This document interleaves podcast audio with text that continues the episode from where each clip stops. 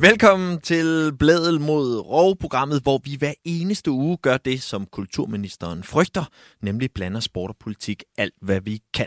Og i dag, der gør vi det så for aller sidste gang, i hvert fald i det her program, for det er sidste gang, at øh, ja, XXX mod Rov øh, sender øh, efter sommerferien, så vil I opleve et andet dejligt program i stedet for. Og fordi det er sidste gang, at vi sender programmet her, så har jeg selvfølgelig også inviteret mine to tidligere medværter, Amalie Bremer og Camilla Boraki, med i studiet. Hej med jer. Hej to. Halløj. Hey! Vi deler mikrofon. Det er Ja. derfor, der kan være en lille pause. Vi har valgt at gøre det ekstra hyggeligt og stue en masse mennesker sammen. Hele redaktionen i et lille lokale. Øh, Sara og Regitte er her også. I kan også lige råbe hej. Ja, okay, meget det var... hyggeligt. Ja, men også, jeg var lidt mere... Jeg godt være sådan lidt mere gejst på. Ja, præcis, når nu det er foran et live publikum. Og så er der også... Jeg har lavet Dåseøl. den fejl, at jeg åbnede min øl, inden vi overhovedet Ja, startede, så jeg tager bare en tår af den nu. Utilgiveligt. Ja, præcis. Okay, nå, rigtig dejligt at se jer. Øhm, øh, vidunderligt. Øh, og jeg bliver så befippet, at jeg glemmer at spille øh, den sang, jeg havde forestillet mig, at vi skulle høre. Men nu hører vi den alligevel. Mens and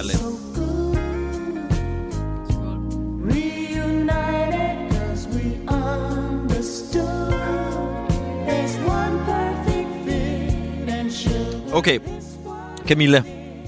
Ja. Hvad er det blevet til med dig, siden vi slap dig? Uha, ikke så meget. Okay. hvad med, hvis vi starter på den sportslige front?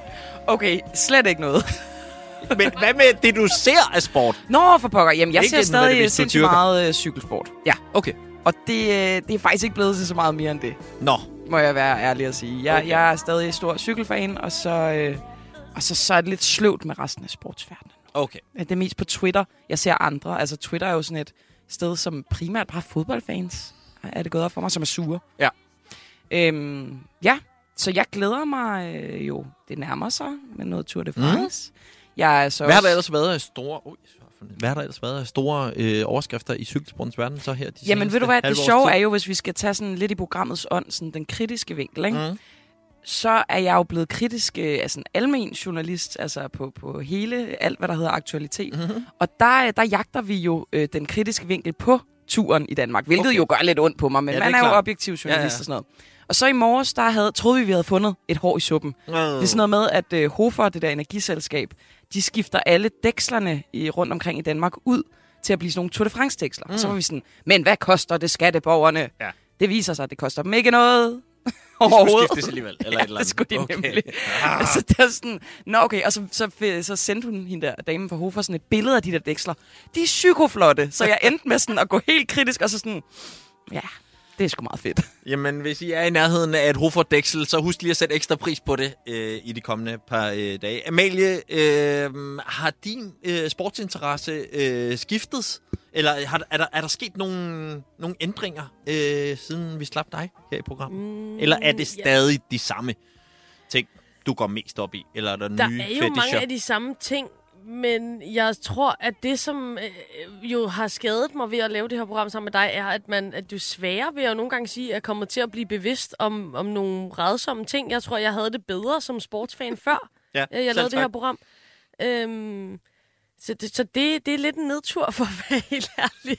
Men der åbner sig jo så andre dele af sportsverdenen. Øh, der har jeg øh, skruet op for min interesse for kvindefodbold, Ja. som jeg synes er, er vildt fedt at følge med i. Og det er ligesom stadigvæk lidt en, en uberørt plet i den der øh, psykokommercialiserede øh, verden, som moderne fodbold ellers er. Så det har været Jeg dejligt. skulle til at spørge, er det ikke beskidt i kvindefodbold? Jamen, øh, ikke Der er jo lige så i meget det mindste endnu. færre penge, der florerer rundt, og dermed er der færre penge at tage fra kassen af, kan man sige. Nå, men det er jo lidt Ja. der, tror jeg, vi er med moderne sport. Og man kan sige, jeg, jeg står jo allerede i øh, meget tidligt i mit øh, fanskab omkring Arsenals kvindehold, som jeg virkelig har kastet min kærlighed på, og vil gerne købe en trøje med Lea Williamson, som er en fantastisk forsvarsspiller der. Og jeg tænker, det er fedt, jeg støtter Arsenals kvindehold, og det er ligesom stadigvæk jo på mange måder græsrods øh, Mhm. fodbold. Og så er det jo så fordi, at Emirates sponsorerer Arsenal, og det gør Visit Wanda også, så de er jo også på Arsenals øh, Yay. kvindetrøje. Så der står jeg jo der med den ene side og med den anden side. Altså, og det er bare, jeg synes bare faktisk, det var et ret godt billede på sådan den moderne fodboldfans dilemma, Ja. øh, hvor det, er det er jo tragisk. Det er svært at holde med nogen. Og jeg husker også stadig fra det aller, aller første program, som vi så lavede, Amalie. Øh, fordi der havde jeg nemlig også den der tilgang med, fodbold, ja, der er også så mange penge, så der vil selvfølgelig være noget korruption at komme efter. Øh, men så kan jeg bare huske, at vi havde en igennem, der fortalte om det der med øh, massiv øh, korruption og øh, snyd i vægtløftnings øh, sportsgrenen, ja. hvor det var sådan lidt, nå okay, så er alt tabt. Øhm, og på mange måder er det her jo også et kapituleringsprogram. Altså, hvor vi ligesom siger, ja, især vores øjesten, som bare, skal vi ikke få boykottet det VM i Katar? Jeg kan forstå, der lige er kommet en melding ud her øh, for få minutter siden om, at nu er der solgt 1,2 millioner øh, billetter til øh, VM i Katar. Så det er ligesom om, at det har folk valgt at sige. Vi hører jeres anke, og øh, hvor kan jeg booke min billet? Ja, og jeg kan jo forstå, at fordi der ikke er nok hoteller i Katar, selvom at alle de slaver, som har været dernede, er jo døde for at bygge så hurtigt, som de overhovedet kunne, er der stadigvæk ikke nok, så nu skal der shuttle-fly, der flyver fra de omkringliggende lande, øh, de her mennesker, ind til Katar. Så på den måde jo alt ødelæggende. Også for klimaet er der noget, som VM i Katar ikke skider på. Nej, det er der ikke. Perfekt. Øh, Boraki, du havde jo i lang tid en drøm om at overtale redaktøren her på programmet og til at sende dig til øh, Katar. Øh, har du taget den øh, vision med videre? Er du kommet videre med, planlægger du på egen hånd nu? Ikke umiddelbart, men, men dog vil jeg sige, altså det ser ikke nødvendigvis sort ud. Jeg kunne faktisk stadig godt tænke mig det. Mm. Øhm, og, og som sagt, ja, jeg arbejder på et øh, meget kritisk medie lige nu. Vi har faktisk også, altså jeg har ligesom fortsat jagten. Har også løbet, eller en af mine kollegaer har løbet rundt efter en af halvsbo på valgaften, hvor det slet ikke handlede om det, Ja. men så spørger om Katar og så videre og så videre. Øhm, så det ligger mig stadig på sinde. Det er som om dog, at Jakob Højer fra DBU, han øh, gør det, der hedder ghosting med mig lige nu. Han er meget svær for fat. Det var faktisk nemmere, da jeg var her. Nu, nu er det som om, at Okay, vores, øh, vores relation er blevet sådan lidt, øh, lidt mudret. Men altså, jeg vil ikke udelukke det. Nej. Jeg vil heller ikke sige, at jeg skal det. Men jeg vil ikke udelukke det.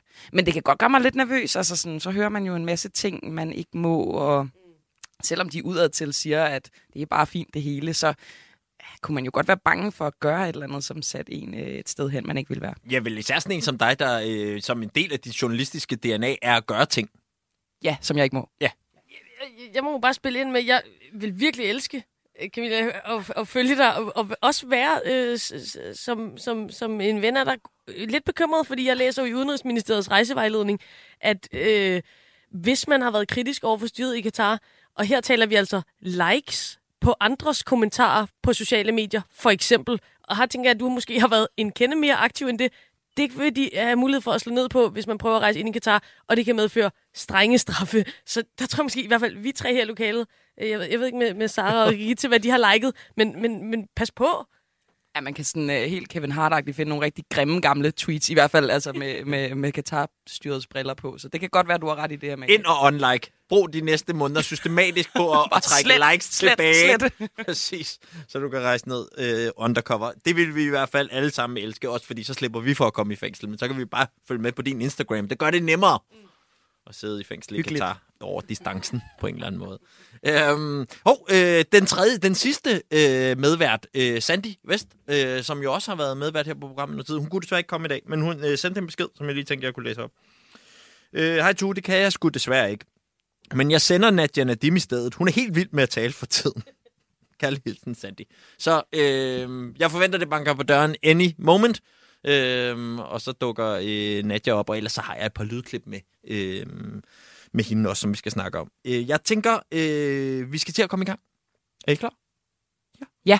Godt. Øh, jeg har taget øh, et lille indpiskerklip med, for ligesom at få os i gear øh, til programmet. Åh, oh, det kommer her. Boys, you are fucking great. Let's finish it, ikke? Kom så. Kom så! Er vi klar? Tror jeg nok. Boys, you are fucking great. Let's finish it, ikke? Kom så.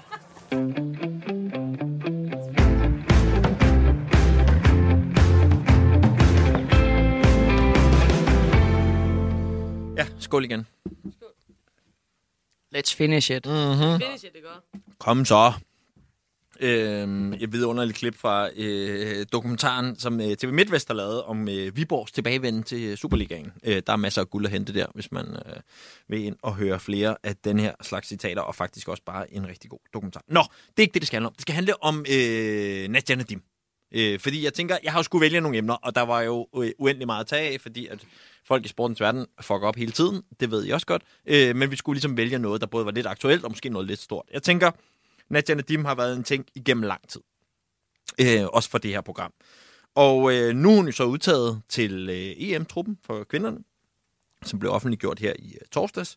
Øhm, og lad os lige starte med, øh, var I overrasket over, at hun blev udtaget? Havde I regnet med det, eller havde I ikke regnet med det? Boraki først? Altså nu er jeg jo sådan, for den sportslige vinkel, ved jeg ikke så meget om, om hun er sådan berettiget på den måde. Mm. Men øh, jeg tror ikke, de sådan udelukkende på baggrund af nogle udtalelser eller nogle, et ambassadørskab har kunne udelukke hende. Så på den måde var jeg ikke overrasket. Hvis hun så sportsligt, og det ved Amalie nok mere om, var på vippen, Mm. så ville jeg måske have tænkt, at det kunne have bidraget til, at det vippede til et nej tak. Hvad siger du?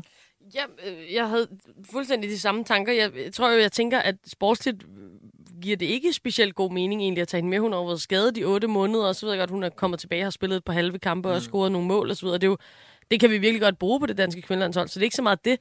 Men et tilvalg af Nadia Nadim er også et fravalg af nogle andre, som har været en stor del af landsholdet i, i de her øh, 10 måneder, hvor hun har været ude. Øhm, så, så jeg tror egentlig, jeg bare sådan havde tænkt, at, øh, ja, som du er inde på, at de måske i virkeligheden, at det var meget nemt at liste hende ud af bagdøren på grund af den skade, der havde været, og så slap man for, øhm, for, for den ballade, og især når han jo siger, at hun er tiltænkt som joker, så, så, så virker det på mig som, som sådan en relativt stort sats at tage hende med, øh, fordi nu står vi her og snakker om det, de har snakket om det i landsholdslejren i 100 år, øh, og det er bare sådan, øh. Men tror I ikke også, hun kunne være en type, som havde stillet sig frem og, og klaget over det? Altså hvis hun ikke blev udtaget. Altså ligesom sagt, okay, det er en klapjagt på mig efter det her. Jeg har... Det har jeg en ret god mavefornemmelse af, at hun havde gjort. Øh, men alligevel, jeg vil sige, jeg var helt vildt overrasket over, at hun kom med. Fordi jeg tænkte, øh, netop det der med, at jeg tænker, truppen måtte sidde med sådan en, fordi den der sag har jo kørt, også her i månederne op til, hvor de gerne vil have fokus mere og mere kommer til at handle om dem, og der er heldigvis en dejlig fokus på kvindelandsholdet, og de oplever sådan en, ligesom i, de er i et opsving i forhold til alt fra opmærksomhed og tilskuertal og så videre, at så vil jeg så vil jeg tro, at der var sådan en forståelse i truppen på, at åh, det orker vi altså ikke, og skal have det cirkus ind i truppen nu, med alt det bøvl, der kan være, og at så også landstræneren havde sagt, det er rigtigt nok, det skal selvfølgelig være en sportslig begrundelse, den bliver så noget med kemi i truppen og det er på den baggrund, jeg ligesom siger, øh, ellers tak. Jeg, jeg, jeg tror, jeg sad med sådan en følelse af, da hun blev udtaget, at det på en eller anden måde devaluerer den fremgang, der har været i det sportslige niveau i dansk kvindefodbold. Altså, at man kan være skadet i 10 måneder og have spillet to halve kampe, og så alligevel komme mm. med til en EM-slutrunde. Altså, der tænker jeg, at der må sidde for at tage en, en Karoline Møller, som spiller relativt fast i Real Madrid, og som har været øh, en, ikke stamspiller, men, men meget tæt på, øh, på det danske landshold i den tid, hvor Nadia Nadim har været ude. Hun kommer så ikke mere til EM. Altså sådan, det, det sender et forkert signal til hende.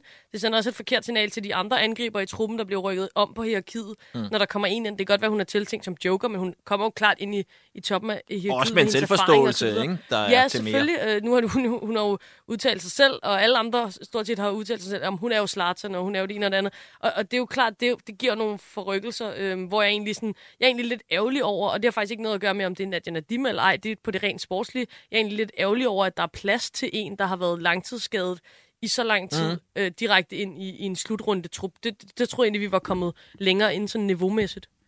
Jeg tænkte sådan på den første øh, samling efter den her udtalelse, altså sådan noget omklædningsrummet. Jeg tror ikke, det bliver sindssygt akavet. Det må det have været altså, lidt. Selvom vi har jeg- allerede mødtes. Jeg kan, Ja, ja, okay. Jamen, Wow. jeg, jeg kan forstå, at...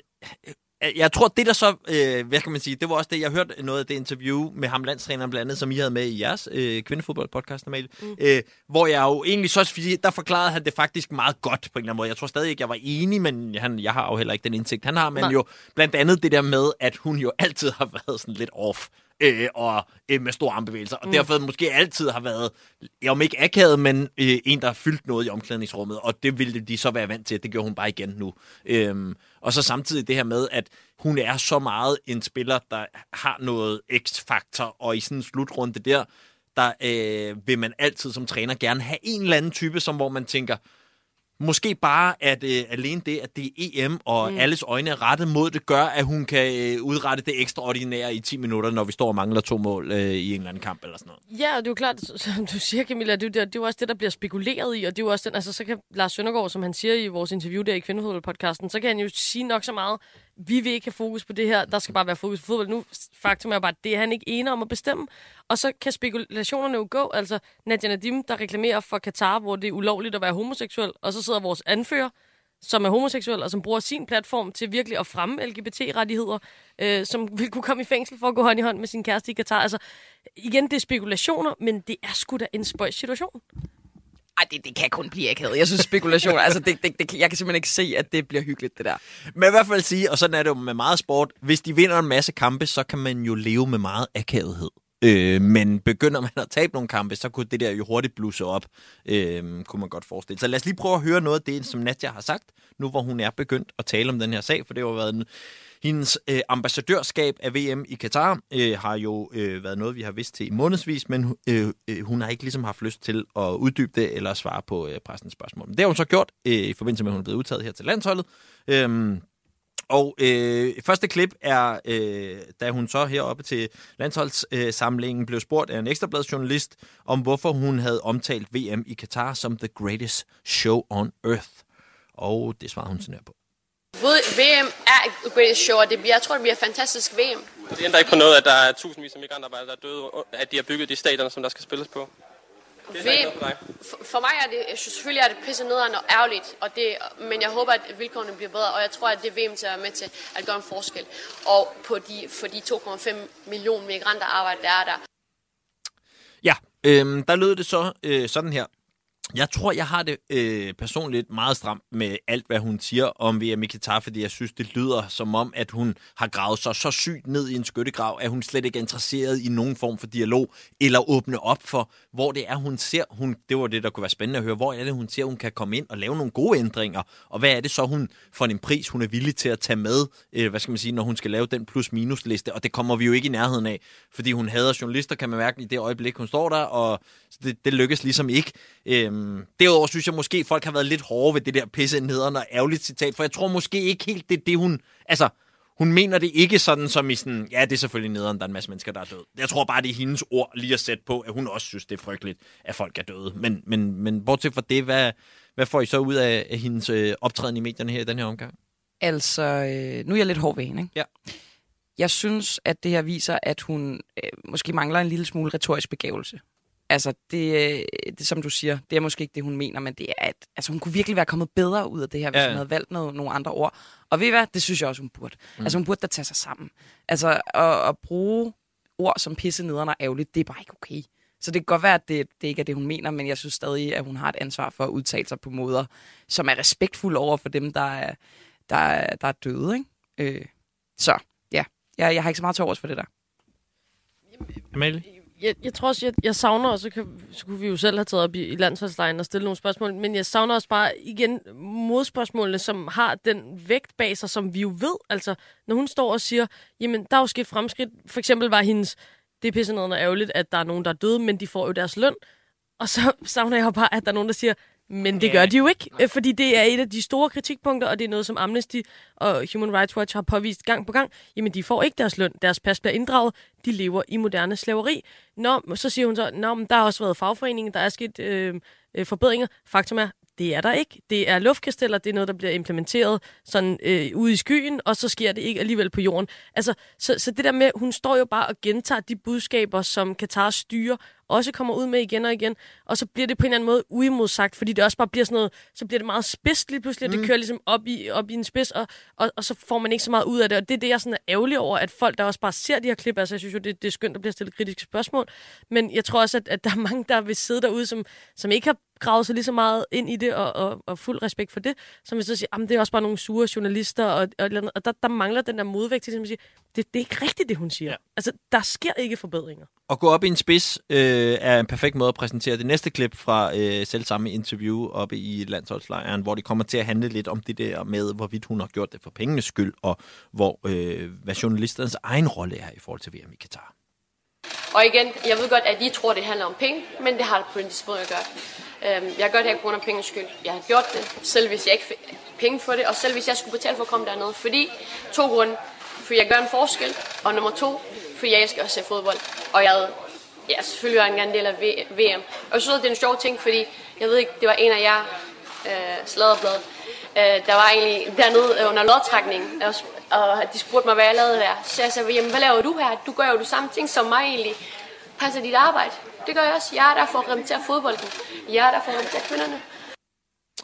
Ja, Ah, det er vel ikke helt hendes arbejde, eller i hvert fald ikke hendes hovedjob. Det vel nærmest et bidjob, er det ikke det? Ja, det er vel et bidjob til bidjob. Der er vel også en lægegærning ind imellem. Så det er både ja. først fodboldspiller, så noget lægegærning, og så ambassadør for VM Guitar. Ja, men jeg synes så, og jeg, jeg ved ikke, hvordan det er blevet mig, der øh, forsvarer Nadia Nadim, men jeg synes jo, at hun har ret i, at der er noget øh, kæmpe hyggeleri på, på, i spil her. Jeg synes, hun kommer frygteligt ud af det her retorisk, som du også siger, Camilla. Jeg synes slet ikke, hun har sine argumenter i orden. Jeg synes slet ikke, hun øh, på nogen måde nærmer sig at kunne retfærdiggøre, at hun har taget imod den der chance. Men jeg synes samtidig, at hun er blevet det letteste offer af nogle lidt mere komplicerede offer i forhold til at rette fokus et sted hen, hvor man kan sige, at samtlige herrelandsholdsspillere, der tjener en milliard mere, end hun gør for at være fodboldspiller, som ikke er villige til at sige, ah, stop, det bliver sgu måske ikke mit VM, for de godt ved, det er dårligt for deres karriere. Ej, det bliver noget til at opponere imod, Tue. Altså, hun har selv valgt at blive ambassadør. Hun går lige den altså, ekstra mil for at støtte det der. Jeg, jeg, jeg, jeg, jeg siger, siger ikke, hun ikke har gjort noget Jamen, jeg siger ikke, de er uskyldige, vel? Men altså, jeg synes ikke, hun er noget nemt offer. Hun har fuldstændig selv sat sig i den rolle der. Men hvis, jeg siger bare, hvis man er VM i Katar, havde jeg sagt, og man tænker, hvem er det vigtigst for mig, jeg får ombord på det her? Er det vigtigst for mig, at herrelandsholdet i Danmark, de lidt bare øh, dukker hovedet og siger, åh, oh, vi vil ønske, det havde været et andet sted, men vi tager selvfølgelig afsted? Eller går man og drømmer om, at man lander Nadia Nadim som ambassadør? Så vil man hellere have, at herrelandsholdet bare ikke rigtig gør noget. Fordi det, det det, der kunne skade deres image mest. Det er et, et, et af holdene, der ligesom siger, eller bare en spiller, der siger, det der, det er bare ikke til mit CV. Jeg har tjent mine penge. Jeg ved godt, det kommer til ikke at stille mig så godt, når jeg skal lave mit næste klubskifte, jeg ikke var med til VM, eller det er måske mit eneste VM, eller hvad ved jeg. Men jeg er heldigvis mange millionær, og øh, har det meget federe end alle mulige andre mennesker. Så øh, jeg har jo råd til ligesom at tage en, en lidt etisk beslutning her. Altså, det synes jeg, der er blevet gjort alt for lidt ud af, og det gør det ikke hendes sag bedre. Men, øh, men jeg synes bare måske, at der er en lille smule omkring det der hyggeleri. Men er det ikke også bare øh, en fokusforskydelse? Altså, fordi det, det er noget af det, jeg også bliver skudt i skoene, når man diskuterer det herude på de sociale medier. Og der, der, der må jeg jo bare sådan prøve at referere tilbage til. Altså, den her debat har jo gået i, i overvis. Øhm, og, og vi har været en del af den på, på hver vores måde de sidste par år. Før det øh, må vi jo bare nikke til sådan en som Jan Jensen fra Ekstrabladet, der har øh, gravet i det her. Og så, så skal det godt være, at Janadim øh, ja, øh, står og kalder det sladderblad og sladderbladjournalistik. Men altså, manden har været i Katar og været ude i de her migrantlejre og set 10.000 gange mere, end hun selv har. Øhm, og, og, så, og så kan det godt være, at, øh, at man siger, at vi får slet ikke lige så meget efter Peter Smeichel. Altså jeg synes, det lugter rigtig meget af at skyde folk også i skoen. Sådan noget. Er det, fordi hun er kvinde? Er det, fordi hun er brun? Øh, alle sådan nogle ting. Og det, det, det, det, bliver faktisk sådan, det, det bliver faktisk også ramt af personligt, fordi det, det, synes jeg ikke er en fin måde at gøre det på. Og jeg må bare sige, i forhold til, til Peter Smeichel, det var i 2018. Der er godt nok sket meget i vores verden i forhold til, øh, hvad vi er bevidst om øh, i forhold til det her sportswashing osv. siden 2018. Og jeg husker det i øvrigt også som om, at han også fik rigtig meget kritik dengang. Så det er, det er sådan en ærgerlig fokusforskydelse, synes jeg. kom, nej, fik jeg super meget kritik. Og så er jeg jo også træt af det der med, at ansvaret, og sådan, man ligesom hele tiden sender det videre. Ja. Så, Nå, nej, ikke, og så bare, bare, bare, bare. Prøv, alle, der har en finger med i det der spil, de er nogle bisser. Nej, det er ikke den hårdt nok ord. Nej. Jeg, Ja, ja, ja, det er jeg, jeg, tænker på det. nogle, nej, Jo, men det, det er sidste program, det skal er du tænke bare på. ikke okay. Okay. Nå, prøv, det, det Der er tror jeg, det blev okay. det, der tippede bæret, tror jeg. Det blev det, der gjorde, de tænkte, Ja, okay. nogle bisser. nej. Nå, prøv, det, det er jo fuldstændig rigtigt, og det er jo bare sådan, det er, det er jo ikke rigtigt, at DBU ikke er blevet kritiseret. Det er jo ikke rigtigt, at FIFA ikke er blevet kritiseret. Det er ikke rigtigt, at vores politikere ikke er blevet kritiseret. De er blevet kritiseret, og de kommer også til at blive kritiseret endnu mere, når vi kommer frem mod VM. Så det er bare sådan, what's the point i at sige det? Ja, ja. Altså, Jeg, jeg siger også, det retfærdigt gør ikke noget for hende. og Jeg det var synes, dig, bare, der sagde det nu, du, og det, nu går jeg ud af det. jeg synes bare, der ligger en sandhed i det der med, at der er jo en masse mennesker, der tjener en masse penge på, at det her cirkus fortsætter. Det kunne også være de medier, der skal dække det, og som ved, at der er sindssygt mange tv-serier i det, øh, og som stadig har tænkt sig at transmittere kampene, og som ikke på noget tidspunkt ligesom har rettet fokus ind af og øh, lavet et stort pressemøde, hvor de forklarer, hvorfor de har valgt at gøre det. Jeg er på det, tu. Er Sådan. Det. Bare Og rolig. ved du hvad, det vil jeg faktisk sige, det er måske i virkeligheden det eneste sted, hvor jeg synes, der er en mangel. Og hvis du er på det, så synes jeg bare, det lyder skønt. Fordi der vil jeg da gerne sende en hilsen til TV2, som dækker det fuldstændig øh, glasøjeagtigt, øhm, og, og bare glæder sig rigtig meget til VM i Katar, og DBU får lov at skrive, skrive klummer, og jeg ved godt, der også bliver skrevet artikler, men det fylder ikke noget i deres dækning, øh, øh, som folk også ser videoer og så videre. Og der, der må man bare sige, der må man simpelthen lige komme ind i kampen. Helt enig, og så har vi slet ikke øh, talt om øh, de voksne politikerne, øh, men det er fordi, vi bare har givet op på dem kollektivt, fornemmer jeg. Nej, nej, overhovedet Nå, okay, nej, vi må du også nej, på. Nej, Ane Halsbro, hele tiden. Hele Har du tiden, også hele hende? tiden. Ja, ja, ja. Godt, fint. Perfekt. Det, det er godt at vide. Du, hvis der er noget andet, vi begynder, hvis vi skal tage noget fra dine skuldre, så siger du til, hvis det bliver lidt meget. Men ellers så regner vi med, at du har den, og også tager til Katar. Perfekt. Øh, sidste. Camilla ordner den her. ja, er det ikke præcis. bare det? Jo, Ja. det er også nemmere. Det er rodet med, at flere har ansvaret. Det er nemmere, Ja, ja. der ligesom er en, der har den, for alles vedkommende. Perfekt. Det bliver Nadja også glad for at høre. Hun ikke skal tænke på det. Camilla har den. Du kan bare gøre, hvad du vil. fint. Ja. Det handler heller ikke om pengene jo, så det kunne måske... et Eller, jeg ved Hun har gjort det gratis, ligesom du gør. Nej.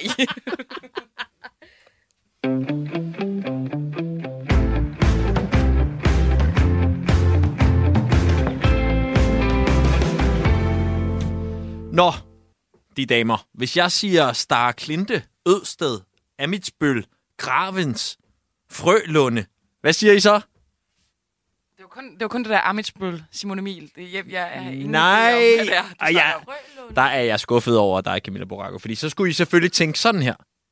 The world and the world's biggest cycling race are coming to Denmark. In 2022, we will show you our love for cycling and our love for the Tour de France.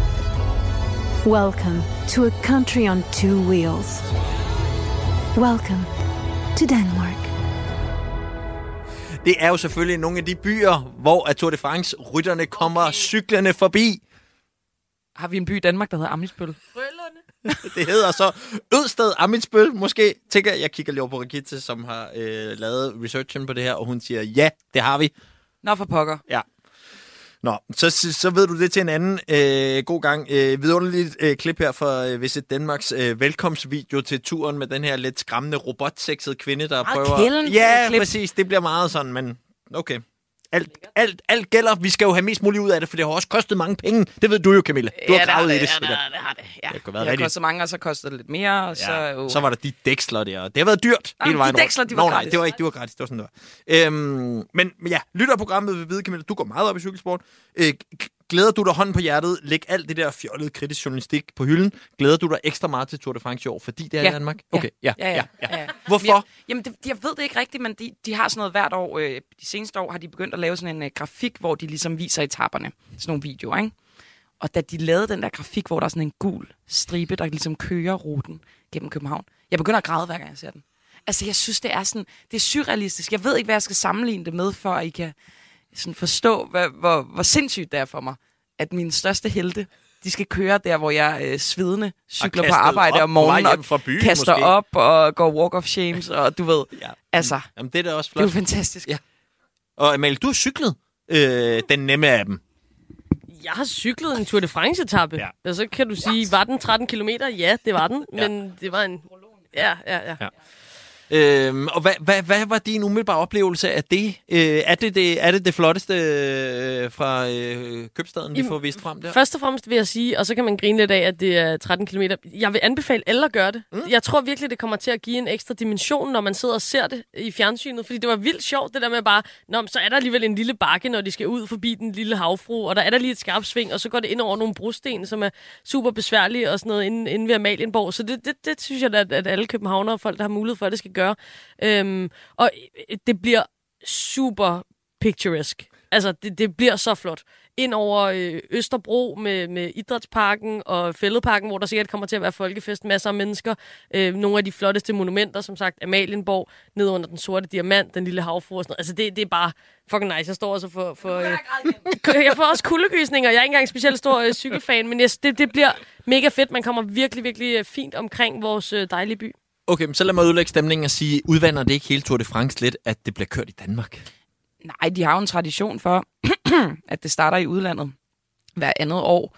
Og jo, Ja, men man er det kan ikke en lidt ny der- tradition? Jo, det er en lidt nyere tradition, Som og man kan jo godt sælge det helt vildt meget, ikke? En sur hat på. Kommercielt. og sådan. Ja, og logistisk er det, jo, er det jo dumt. Og, ja. Men jeg siger bare, fordi, altså... det er, jo- altså, en del af historien og det mytiske er jo, at det er i Frankrig, vel sagtens, ikke? Og noget med... Er det ikke, eller hvad? Jo, altså, men jeg, det er tror, jeg tror del af efterhånden... løbets fortælling. Jo, jo. At jo det ikke ja, bare kan være... det Altså, jo lidt ligesom hvis. Wimbledon blev spillet tre kampe i Rotterdam, eller et eller andet, eller i Frankfurt. Det ville også være sådan lidt facen. Ja, måske. Måske har de allerede gjort det. De har sikkert planer om det, også af kommersielle hensigter. Men jeg tror bare, mit, øh, altså, øh, at jeg går op i cykelsport er alligevel så relativt nyt, at jeg er sådan rimelig vant til det. Så nogle af traditionalisterne vil sikkert give dig ret. Ja. Men jeg, altså, nogle gange skal man også bare lægge det til side. Det er jo så fedt. Jeg tror også bare, jeg tænker, at øh, en stor del af det at se Tour de France er også at se øh, landskaberne og byerne mm. osv. Jeg kan huske, at det startede, var det i England for, for et par år siden, øh, eller, eller fire. Ja, øhm, og, og de kørte også ud på sådan nogle diger og sådan noget. Det så mega fedt ud, og det, det synes jeg giver noget til det. Altså fordi det franske landskab, jeg ved godt, der er forskelligt, så kan der være bjerge, og du kan køre ned igennem byer og sådan noget. Men det er også det franske landskab, og jeg elsker det, og, men vi har også set det. Ja. Øh, så så det, jeg synes, det giver noget, noget, noget særligt, at man får set nogle andre steder. Øhm, og nogle andre landskaber. Og så tænker jeg lige præcis med Danmark, altså der passer det da super godt, fordi vi er en cykelnation, det vil vi gerne fortælle os selv og alle andre. og Sådan noget. Så det, ja. ja, prøv at høre, når de kommer til at køre over Storebæltsbroen, og de skal hænge derop og ned, og ej, det bliver jo sygt fedt. Okay, der er bare fangirl Ja, et jeg er og helt to i klar. studiet Jeg her. er helt klar. Alright, hvad siger I så til ruten? Er det den rigtige? Er det det bedste af Danmark, vi har Ingen valgt der? anelse. Jeg giver mikrofonen til Camilla. Det, det tror jeg. Hvad Altså, savner øhm, du ikke noget Nordjylland i det der, eller? Om nu er det, altså, jo, måske er den rigtige til at sige det, men så omvendt, så er jeg ikke sådan en, øh, en, der har været rundt særlig meget i Danmark. Altså, jeg, det, jeg har forsømt Jylland gennem et helt liv, ikke? Så på den måde, der, der kan jeg ikke helt sige det. Nej. Øhm, andet end, at jeg ved, at jeg, jeg tror simpelthen, de har jo også ændret lidt undervejs, for at øh, de forskellige etapers anatomi ikke vil blive ødelagt. For eksempel i forhold til splittelsen i vinden på mm. Storebælt, ikke? at de ikke skal kunne nå at køre hinanden ind og sådan noget. Ja. Så jeg, jeg stoler rimelig meget på, at ASO, de, øh, sammen med Grand Depart København, de har vidst, hvad de har gjort. Okay. Bare lige en indskydelse. Øh, Sønderborg, som de jo slutter i øh, den tredje dag, sygt pænt. Ja, ja. Altså sådan, det, det, det er klart, de kunne også have været i Nordjylland. De kunne også have været øh, øh, alle Bornholm. andre steder. Ja, du ved, altså, ja, det, det, det er klart, man det bliver jo bøvlet, men hele. det er også sjovt at se øh, dronebillederne, når de alle sammen står på færgen på vej over til Bornholm. Det havde ellers også været sjovt, men Plus Magnus langt. Kort ville få en stor fordel, fordi han er vant. øh, Han er født på Bornholm, ikke? Ja. Øh, Amalie, hvor, hvor mange sving var der? Det er bare lige, altså jeg har nemlig hørt, der er rigtig mange skarpe sving, altså øh, på, på, på enkeltstarten der. Øh, det er faktisk, det, jeg, jeg talte ikke, øh, men der var faktisk rigtig mange. Altså, og især derude omkring øh, den du kan godt havfrue. blive ekspert øh, til, når der skal laves dækning. Nu skal Hvor jeg mange jo dække er Tour der? de France øh, tre dage her på Radio 4, så jeg vil da komme med det og sige, at der er ret mange sving i Der Tour er de France. pænt mange sving. Amalie er Rolfen til min ritter. Ja, Altså. Korrekt, korrekt. Spiller ind med det gode humør og øh, en, noget doping. øhm, så øh, der var virkelig mange sving. Det bliver totalt fedt. Og ind på Amalienborg, og øh, der, er øh, det er jo totalt nederen, de der brosten, og der er kæmpe huller og sådan noget. Det bliver, det skal, det er skide godt. Okay, jeg prøver med noget andet så. Det var ikke noget, der kunne ligesom... Hvad vi i dårlig humør, Ja, det er Okay. meget programmets DNA, jeg ved ikke. Det var til Vi slutter on a low. I har begge to været for lang tid væk fra programmet til ligesom at huske, hvad det er, det her det går ud Det på. var da egentlig utroligt, man bliver i godt humør, når man ikke skal lave radio med dig hver, hver uge. Har I ikke mærket, hvordan livsværdien er steget med mærkværdigvis? jo, jo. Ja. Og du står endda op meget tidligt om morgenen, det burde ødelægge. Men sådan er det åbenbart ikke blevet. Men prøv at høre her, så er der jo også en anden historie. Øhm, tilbage i november, der meldte bestyrelsen bag Grand Depart i Danmark, at idemand og direktør Alex Pedersen han blev fyret. Øh, så spolede vi frem til februar, hvor så den danske ruteplanlægger Jesper Vore også bliver fyret. Øh, vores kollegaer over på BT finder så ud af, at der har været en, tydeligvis en magtkamp inde på Københavns Rådhus, som har ført til noget fnider og noget dårligt arbejdsklima, der så har kostet de her mennesker en, øh, en fyreseddel. Så sidder man da ikke tilbage lidt med fornemmelsen af, at dem, der vidste noget om cykelløb, de er lige pludselig ude af ligningen. Og nu er det en eller anden mellemleder inde på Københavns Rådhus, der er vild med dæksler og øh, hvad, et eller andet end cykelløb, der, øh, der holder det her i hånden. Er vi slet ikke lidt utrygge for, at vi ikke får planlagt det godt nok, at der går noget galt? Jo. Og så ser vi jo dumme ud. Ja. For hele verden ser med. Ja. Og hvis et Danmark, de siger, det må ikke ske. Ja. Ja. Og hvad gør vi så? Så må vi jo se så dumme ud. Altså, øh, det der nok kan- redde det, det er jo, at øh, hele ASO-maskineriet er der jo. Ja, ja, klart. Og de er jo meget rutineret i det her. Og der er sådan et kæmpe hold selvfølgelig, der følger med. Det er ikke sådan, Ja. at de bare siger, her kommer cykelrytterne i Danmark, I tager den herfra. Men, Ja. altså, det du siger er fuldstændig rigtigt. Det er også min bekymring. Eller en eller anden tosse fra et, øh, et eller andet øh, kritisk medie øh, beslutter sig for at storme løbet midt i det hele, og ikke holde sig tilbage. Så noget også. Præcis. Ja. Ja, men det, det, øh, altså, de kapaciteter, som ved noget om sporten, og som ved noget om ruteplanlægning, der vil jeg helt klart tænke, at hvis ikke det skulle være dem, så skulle det måske være nogle andre med de samme kompetencer. Ja. Altså nu ved jeg godt, at mellemledere, de, de selv cykler en del. Det er selvfølgelig rigtigt. Det, men- men, men men, er det sådan noget- derfor, jeg men- tænkte, vi har den? Men sådan noget med at planlægge ruter, det er jo ikke bare lige. Og Nej. det er, jo, det er jo også et sikkerhedsspørgsmål, ikke? Ja. Det er så vigtigt. Ja, Amalie? Jeg vil bare spørge øh, Camilla, som ved mere om, om det her, end jeg gør. Det er jo planlagt. Altså, hvad, hvad er der ligesom tilbage, der kan gå galt? I selve afviklingen kan der gå en hel masse galt. Altså også at tjekke barriere og tilskuere, som Tue siger, uforudsete ting, og vejret, der er sådan nogle øh, protokoller, som, øh, som øh, hvad skal man sige, kan ændre ting i forhold til, hvis der er noget særligt vejr og sådan noget. Og der er det bare godt at have nogen, der ved noget om det. Godt. Jamen, øh, så fik vi lidt malurt i badet, det er jeg glad for. Øh, så slutter vi med øh, en, som jeg tænker kun vil også samle os her i studiet omkring Tour de Vi France. skal slet ikke lige snakke om, at corona måske bare ødelægger det hele. Jamen, den havde jeg også på, men nu tænker jeg, nu havde vi udlagt det nok. Er De vi bange for corona? syge nede i Schweiz rundt. Ja, ja, det er lidt noget lort. Men jeg tror faktisk godt, de kan nå lige at være i... Jeg kunne godt blive bekymret for sådan selve deres, øhm, deres form og sådan noget. Men, men jeg tror ikke, det kommer til at ødelægge det. Jeg tror, de er virkelig gode til at isolere sig. Okay. Det har de så bare ikke været i Schweiz rundt, kan man sige. Nej, nej. Øh, men Men nu, nu ved de det så. Så har de fået en lille advarsel. Ja. Så. Det satser vi på, og uh, turens protokoller måske også er lidt strammere i forhold til. Det var bare mig personligt, der var sådan, det kan jeg, corona kan jeg ikke, det kan ikke ødelægge mere nu. Nej. Og det skal heller ikke ødelægge det her nu. Vi hørte om det i 10 år, der skulle være Tour de France i København. Hvis corona kommer og ødelægger det, Og så lige aflyser Roskilde sidste jeg øjeblik også. Ja, det kan så jeg er det. Nej, okay. Øh, men så skal jeg lige høre jer. Er vi, øh, er vi, er vi oppe at køre, eller er det lidt sørgeligt, at øh, ham her er tilbage, når det kommer til Tour de France-dækning?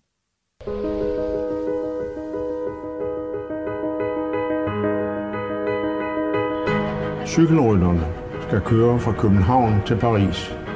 Fra et sted til et andet. I Indre Bys gader, gennem Odsherred, over Storebæltsbroen, forbi Jellingestenene, over Vogeserne, Centralmassivet, Alberne og Pyrenæerne skal den gule trøje, som bæres af den førende rytter, forsvares for enhver pris. Rytteren, som er iført trøjen i Paris, har vundet. Så enkelt er det. Alt vi kan gøre, er at opleve det. Jørgen Let, tilbage, øh, skal være med til at lave dækningen over Ja. på vores venner over hos øh, Discovery. Ja, øh, det, det er måske bare min fordom om, hvad du vil sige, Camilla. Øh, så jeg kan godt indtage det standpunkt at sige, jeg synes, Jørgen Let har haft sin tid. Det, det ved jeg ikke. Nu Shots kigger jeg sådan helt øh, sådan undskyldende øh, for mig selv. Det er bare fordi, han, han har gjort det fantastisk godt. Jeg tror, vi alle sammen er vokset op med Jørgen Let Ja. som, som lydtapet til Tour de France. Undskyld, men Jørgen Let er også en gammel mand. Øh, og, og Det må man vel godt være. Det må man godt være, men det, det følger jo også med, så er man måske ikke øh, lige så opdateret, eller lige så, mm. så, så, så med på, på de ting, man nu skal være med på, og så videre. Øhm, det er bare min sådan, når vi har set også de ting, han har lavet for, for Skoda, og så videre, at det, ja, der er måske, det går bare lidt hurtigere måske for, for nogle andre, så jeg, jeg er måske på den, på den galej, som jeg tror, vi er meget få på. Jeg kan godt høre, du er nærmest i gang med, og vi skal åbne døren Ja, lidt, jeg vil er gerne sige undskyld. Nej, det, er fordi, det handler jo ikke Ja, om, at Jørgen Let ikke er dygtig, eller Nej, nej, nej. lyden af Tour de France for en hel generation, og hurra for det. Han er legendarisk. Jeg tror bare, jeg, jeg, jeg, jeg var sådan, det går rigtig fint med dem, der så er kommet til efter. Og jeg tror i virkeligheden, at det er sådan lidt, jeg, jeg forstår det ikke helt, hvorfor at det skal lige være sådan. Så er jeg spændt på, hvad du siger. Jeg er klar til at forsvare ham Jamen, jeg, til bliver- jeg, jeg, dig så. jeg, jeg bliver helt stresset, fordi jeg kan se, at dine producer er stresset, og jeg har meget at sige om det her. Kom. Altså, først og fremmest så bliver jeg jo lidt ked af, når jeg synes, der er mange, der har en tendens til at reducere cykelsporten til at være Jørgen lidt. Mm. Og det, det kan jeg ikke lide. Det Nej. er forsimplet og unfair i forhold til, hvor fantastisk en sport det er. Øhm, men det sagt, så bliver jeg jo også glad for ham som trækplaster. For de samme mennesker. Mm. Og jeg tror, det er ret nødvendigt, at der bliver skabt en glæde omkring det her Tour de France, fordi folk bliver, bliver ret irriteret, tror jeg, over det, det kommer til at fylde. Og altså, vi har jo set det med Royal Run og sådan noget. Åh oh, nej, så kan vi ikke komme forbi og sådan noget. Det bliver endnu værre, ikke? Nu. Fordi Ja. så mange er der heller ikke, der elsker cykelsport.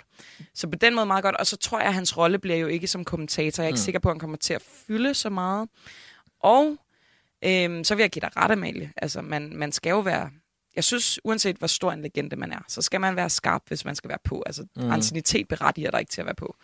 Øhm, til gengæld var jeg selv i et øh, program sammen med Jørgen for ikke Mm. så lang tid siden. Og jeg synes faktisk, det er som om, han er blevet skarpere. Og så kan jeg godt lide, at hans, øh, hans take på cykelsporten har altid været ikke at øh, tage danskerbrillen på, mm. nødvendigvis. Altså han øh, hylder ligesom de historier, der nu engang er. Og, og jeg har det lidt på samme måde. Så det, jeg er glad for, hvis han er advokat for det i hvert fald. Og så Mm. tror jeg også, det bliver et samspil med øh, Bastian Emil, som lidt er den nye Jørgen Let. Øhm, Så kan han gå i sådan en mentor-trainee ja, et eller andet. Altså, jeg tror ja. egentlig, det vil fungere okay. Jeg tror, bare- eller jeg har det sådan med ham, at øh, han er helt klart en af dem, der hiver mig ind. Altså han er nok en af dem, der holder mig fast i at øh, gide at se noget cykelsport. Øh, og det tror jeg, han gør. Øh, og jeg har ham før her i programmet sagt, at det er fordi, han opfylder noget af den DNA, programmet har med at kunne løfte sport op til at handle om meget mere end bare sporten. At det så for hans vedkommende tit er ost og vin, øh, som måske ikke sådan er nødvendigvis øh, vildt vigtigt, at vi kommer omkring. Men jeg synes faktisk, når han er rigtig god, så snakker han noget om det at være mennesker øh, og lære os om at være mennesker, og hvad det vi har af følelser, og hvad man kan, og sådan noget. Og så, det er jo der, hvor jeg synes, at sport tit er allerbedst. Det er ligesom, når der er nogen, der formår at gøre det til meget mere, end det det er. Bare nogen, der kører på cykel. Øh, og det ved jeg godt, det skulle der også gerne være nogle andre dygtige mennesker klar til at tage over, der også kan gøre. Men det er i hvert fald det, er han en mester i for mig.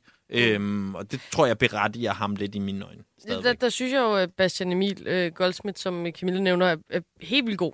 Mm. Altså, jeg kan virkelig lide ham, og jeg synes, at han, han netop giver det det lag, som jeg godt kan lide, når jeg ser alle mulige slags sport, at det kommer til at handle om andet end lige præcis det, der sker på cyklen eller på banen, eller hvad det nu end er. Øhm, og der tror jeg bare, øh, jeg sådan, ja, det kan godt være, det er sådan historieløst eller eller andet. Jeg tror bare, jeg synes, Bastian Emil er super fed, og han er god til det der, så lad ham fylde. Øh, og, og Jørgen Let, øh, tak for, for alt. Jeg er bare øh, ikke så omstillingsparat, som I er. Nej, Så hvis ham, Bastian Emil, han kan tale lidt, kan han lave en god øh, Jørgen Let øh, imitation, og så bare tale sådan, Jamen, det må han gerne så er jeg måske med, klar til at... Ja, og det, og det gør han heldigvis heller ikke. Uh, han, er, han er vildt god og, og sin egen, og, og ja, så det, det, det var bare det. Undskyld igen. Nej, nej, nej, du skal ikke undskylde. Altså, jeg er til, til dels enig med dig. Okay, øh, vi lukker den der mest af alt, fordi jeg kan mærke, at I rotter jer sammen mod mig, og I har bedre argumenter, end jeg har, så jeg synes ikke, der er nogen grund til, at vi snakker videre om det. Øh, men i stedet så hopper vi til noget, vi også er nødt til at runde af, fordi øh, vi har igennem den seneste øh, mange øh, måneder, hver evig eneste uge, fået en stadionanbefaling fra en fyr, der hedder Nikolaj, som har gjort det til sit øh, både arbejde og også sin hobby, at rejse rundt i verden og se så mange stadion, han overhovedet kan komme i nærheden af, og ligesom bes- opleve kulturen omkring de her stad- fodboldstadions også. Øh, han er grundlægger af det, der hedder Groundhopping Tours, øhm, og øh, her til den aller sidste stadionanbefaling, der skal vi en tur til Argentina, øhm, og til noget af det, han mener er en drøm for alle fodboldnørder. Og imens han fortæller os om det, Amalie, du har før givet din stadionanbefaling her i programmet, men det har du ikke, Camilla. Så vi skal have din største fodboldanbefaling på bagkant. Fedt, du siger, at vi ikke behøver at forberede os, og så kommer du med sådan noget der. Ja, men hun har jo... Øh, Jeg googler lige. ja, præcis. Der er jo øh, masser af minutter. Football Stadium. Ej, jeg skal lige høre, har du været på et fodboldstadion? Ja, øh, kan... Jamen, du skal ikke bare afsløre. Men det har hun godt. Så kommer der en stadionanbefaling fra Camilla Boracchi, efter vi har hørt øh, de professionelle, i det her for, øh, tilfælde, øh, Nikolaj Bryde Nielsen, der får giver os øh, sin sidste stadionanbefaling.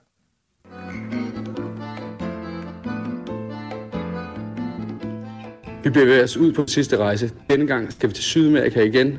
Buenos Aires, vi har været der før, men denne gang skal vi besøge det magiske La Bombonera. Efter en stor argentinsk stig i det lækre Palermo-område, hopper vi på en lokal bus, som kører os til La Boca-området. La Boca-området er her, hvor Boca Juniors holder til i det sydlige Buenos Aires. Altså, flere og flere Boca-fans står på bussen, jo tættere vi kommer på det her La Boca-område. Og efter en lille times kørsel hopper vi af bussen i La Boca, her i det sydlige område, som ligger ud til vandet og faktisk kan kalde et havneområde. La Boca er et meget specielt område. Et af de mindre velhavende områder i Buenos Aires, for at sige det mildt. Men om dagen er der meget turister i gaderne, øh, fordi folk skal ned og besøge det her stadion, og der er meget sikkert at, at være. Men efter mørkets frembrud, så skal man skynde sig væk.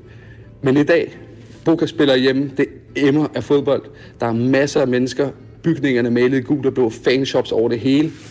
Og alle folk vælter rundt i trøjer i de her blue, gule og blå farver. Boca Juniors, grundlagt 1905 her på kajen i La Boca. Klubbens farver blev bestemt efter det næste skib, der kom forbi. Det var så et svensk skib, og derfor er klubben nu gul og blå. La Bombonera, det magiske stadion, som betyder chokoladefabrikken på spansk, ligger midt inde i det her La Boca-område. Vi bevæger os langsomt her fra havnen op mod La Bombonera, og gaderne er fuldstændig proppet med Boca-fans, der synger i gaderne. De hælder Fanta Cola i halsen, den argentinske lokaldrink, som smager for os turister helt af helvede til, at man skal vende sig til at drikke, men det er noget magisk over at drikke det. Men det er sandt menneskehav i gul blok. Der er grillfester i gaderne, det er trommer, det er trompeter, det er paraplyer, folk hopper rundt. Og i mellemtiden så kommer de her specielle argentinske busser væltende ind fra hele lokalområdet, og faktisk hele Argentina. Det er et vanvittigt syn. Folk hænger ud af busserne, de hænger ud af vinduerne, de sidder på tagene, de sidder på, med trommer og trompeter. Øh, og det er alle de her gadedrenge, der vælter ind for at se deres favorithold, Boca, Boca Juniors. Det er argentinsk fodboldopvarmning, når det er bedst, og det er noget helt specielt. Vi nærmer os nu indgangen, halvanden time til kick-off, og vi skal ind på det, der hedder Populatas. Vi går op til byen. Det er her bag mål, hvor de mest fanatiske fans holder til på den her vanvittige kæmpe tribune på La Bombonetta. Der er halvanden time til kick-off. Det er fuldstændig ild til byen på vej op ad trapperne. Folk hopper rundt, synger. Det bliver vildt vildere, jo længere vi kommer op, og der bliver drukket færdig cola, der bliver røget joints. Fordi det der er en tribune, som egentlig bliver styret af folk på tribunen. Der er hverken vagter, der er hverken politi. Det er ren og ren junglelov, og noget, man ikke rigtig oplever på kanterne her i Danmark og Europa. Vi kæmper os ned ad den her vanvittige store tribune, som er fuldstændig fyldt. Efter danske forhold har det slet ikke været sikkerhedsmæssigt forsvarligt at, at, at, at lukke så mange mennesker ind. Det er en vanvittig menneskehav her på tribunen. Stemningen, den er helt elektrisk i den her halvanden time på La Bombonetta. Og nu, hvor spillerne løber på banen lige om lidt, så bliver det et sandt inferno af konfetti, paraplyer, romerlys, kanonslag, og alle hopper rundt. Det er faktisk vildt talt nærmest umuligt at, at mærke jorden her, hvor der er så mange mennesker på tribunen, og man bliver fodet frem og tilbage. Lambeau Bonetta, et magisk, magisk, magisk stadion, så du skal nå at opleve, inden det bliver lavet om. Og specielt, altså Argentina, det er faktisk sådan her, det ser ud på alle tribunerne. Er du ikke til de her vanvittige vilde ende tribuner, så husk at lade være med at købe en billet til Populares, køb ind til Platea, som er langsiden, hvor der er lidt mere stille og roligt.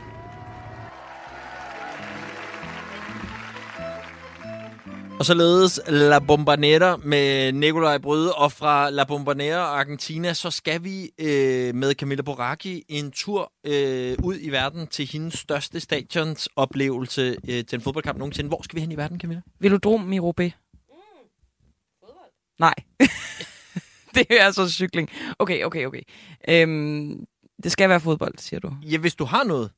Jamen, jeg synes jo, uh, Floating øh, Stadium i Singapore er sindssygt flot, også fordi, altså bygget i 2007, og uh, dyreste Stop dit stadion, der... Wikipedia-rant. Har du nogensinde været til en fodboldkamp på et stadion? Nej. Er det rigtigt? Vildt. Det har jeg ikke. Sindssygt, hvordan, hvordan det er muligt. Det ved jeg faktisk ikke. Det er Ej, jeg sy- ej, hvor er det pinligt, altså. Øh, Jamen, så, sådan er det, altså. Okay, det åbner jo for helt nye døre. Hvad, hvad skal så være det første, den første Ja, oplevelse? det kan jeg jo passende spørge jer om. Ja, Ja, det Amalie er- måske. Hvad skal være første Hvad oplevelse? skal være første oplevelse? Hvad skal være første oplevelse? Altså, det er med... jeg, jeg vil sige faktisk, må jeg sige, Ja. ja. det ved jeg ikke, om Nikolaj har været omkring, men et af de stadion, som jeg synes er virkelig godt begynderstadion, også i Danmark, det er Tingbjerg Ground ude i Brøndshøj. Det er jo, det er jo øh, lavere divisioner, men det er mega, mega hyggeligt. Man står tæt på banen, og der er bare sådan en god St. Pauli-stemning. Det er en masse venstreorienterede hippier, der står og, øh, og råber sjove sange, mens der ikke er masser af fadøl. Og der er gode pølser. Jeg har faktisk set en kamp øh, der, hvor du spiller, Amalie. Nørrebro øh, United. Ja, men det er jo Øh, mest en græsplæne. Vi snakker en ja. stadionoplevelse. Et, det er kunstgræs. To, det er et ret fedt stadion. Okay, jeg tror ikke, det kommer med på stadionlisten. Okay. Øhm, alright, ja. Øh, en anden oplagt mulighed vil jo være at øh, tage til en landskamp. Og der bliver jo for eksempel spillet landskamp nu på fredag i parken, hvor der stadig er billetter, når kvindelandsholdet spiller mod Brasilien, Camilla Boracchi. Altså, jeg tror, min udfordring og min undskyldning er, at jeg ikke er så glad for store menneskemængder. Altså, jeg kan heller ikke lide at gå til koncerter og der er heller ikke helt udsolgt. Nå, okay. Så Det er der er kun måske plads. 20.000. Nå, ja, okay. Jamen, altså... øh, Vi kan høre, om du kan få en af de tribuner, hvor de indtil videre ikke har åbnet op, hvis du ligesom kunne Ja. stå alene der. Ja, det kunne være dejligt. Eller den der Don Ø Lounge, er der ikke sådan noget der? Jo. Jo, det vil jeg gerne. Alright, jamen øh, så øh, er den i hvert fald øh, afgjort. Hvis ikke det bliver Tingbjerg, så bliver det parken på fredag. Øhm, nu bliver det sommer, og nu kommer alle de fede sportsbegivenheder. Øh, og øh, vi startede øh, programmet med at sige, at øh, det at beskæftige os med sport ud fra en lidt mere kritisk perspektiv, på en eller anden måde har forpurret øh, alt det meget glæden ved at opleve sport, men jo så alligevel ikke helt. Øhm, og øh, jeg kan jo lige nævne bare, hvad der ligesom er på tapetet den her sommer. Jeg nævnte det lige før. Øh, der er EM i kvindefodbold lige straks. Det er i England øh, med dansk deltagelse. Så er der turen, som vi har været omkring. Så er der Wimbledon. Så er der VM i atletik. Så er der øh, også VM i badminton, for at nævne et par af de lidt øh, større. Hvor meget sport kommer I til at konsumere den her øh, sommerforserie? Jeg kommer til at konsumere rigtig meget EM i kvindefodbold. Ja. Ja. Jeg skal til London og se Danmarks tre gruppekampe. Jeg har også billetter til... Ja, jeg glæder mig helt sindssygt meget. Mm. Jeg har også billetter til finalen øh, på Wembley, som jo, hvis øh, alt går vel og corona ikke kommer ind, så bliver det den mest besøgte EM-finale nogensinde, både for mænd og kvinder. Øh, fordi der var EM-finale på Wembley sidste år for herrene, men der var coronarestriktioner. Øhm, så så det, det bliver bare mega fedt at blive en slutrunde for Danmark. Og jeg, jeg stod bare lige helt febrilsk, mens du lagde op tur og kiggede i mine øh, Panini-klistermærker, øh, som jeg har jo købt et Som er sådan samlehæfte klistermærker, ja, til med samlehæfte. alle spillerne, Ja. ja. selvfølgelig. Og jeg fik jeg bare en, øh, et kort i dag, som jeg vil give til Camilla, som du kunne hænge op på din... Øh, det er selvfølgelig vores kære Nadia Nadim, Hej. øh, som jeg fik. Jeg skal ikke bruge det kort til noget. Nej, men det er fordi Så- Camilla har den. Så Camilla kunne jo hænge den op øh, over sit skrivebord, tænkte jeg, og, og ligesom bruge det som en motiv- motivation til at grave alt det øh, lort ud af øh, VM i Katar. Øh, så, så det var ligesom bare øh, en, en gave. Øh, øh, V- øh, EM i kvindefodbold jeg kommer til at, Ja. øh, at, at, at dække det også på kvindefodboldpodcasten, og øh, glæder mig helt sindssygt til at støtte øh, det danske landshold over i England.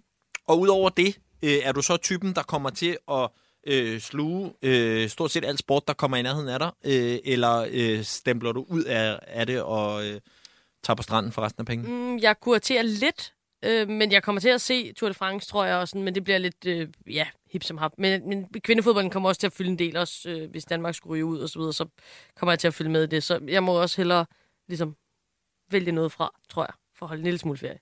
Camilla, kommer du til at se alle etapper i Tour de France? Ja, ja, ja. Nå, okay. Ja, ja. Det er slet ikke... Øh, Nej, nej, nej, nej. De er jo hver dag. Ja. Så skal du ikke have noget liv i de dage. Jo, det er vel det bedste liv, man kan leve. Okay, men altså, hvis din eller andet, en nær familiemedlem har fødselsdag eller et eller andet. Nej, så får jeg familien til at se det. Det er sket før. Okay. Øhm, og så også øh, VM i badminton. Altså, jeg er jo vild med Anders Antonsen.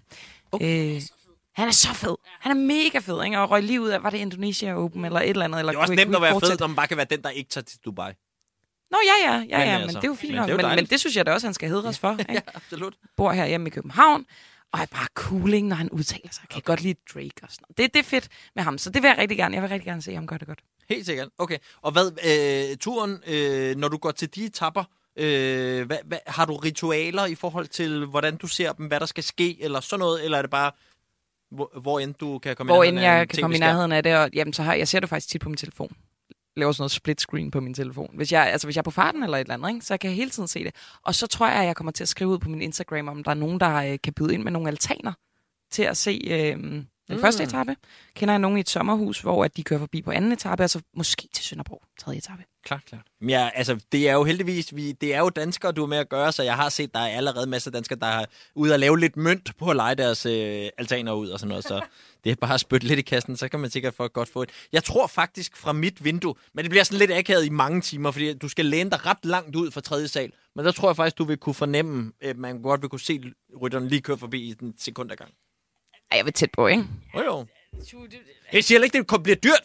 Nej. Altså, det, Okay, okay, du- det, du- det, det er til billigt. Den er billig, den Ja, ja, musik. ja, ja. Okay, Det fordi er man jo- får sådan en nakke. Det er jo måske 100 i timen eller et eller andet. For. Hvorfor skal alt i sport handle om penge? Hvorfor skal det være så beskidt? Altså? Sådan er det. Nu har jeg sluppet tøjlerne på det her program, og så går han bare i gang med at lave money med det samme hold. Nu skal der eddermame med nogle penge i kassen. Okay, godt. Så lukker vi den, og så kan vi ellers bare se frem til VM i Katar. Øhm, som det aller sidste, de er nødt til at være det, vi snakker om de sidste par minutter af det her program. Fordi vi hører nu, øh, og nu kigger jeg lige over, så må I lige råbe højt herover, øh, Rigitte og Sara. Øh, hvor mange billetter er solgt? 1,2 millioner. Hvor mange var det, at de sagde, der, var, altså, der havde adspurgt øh, billetter? Efterspurgt? 23,5 millioner mennesker har været inde og ligesom sige, kan, Kan jeg... vi stole på de tal, siger jeg bare. Desværre ja. Ja, det tror jeg også.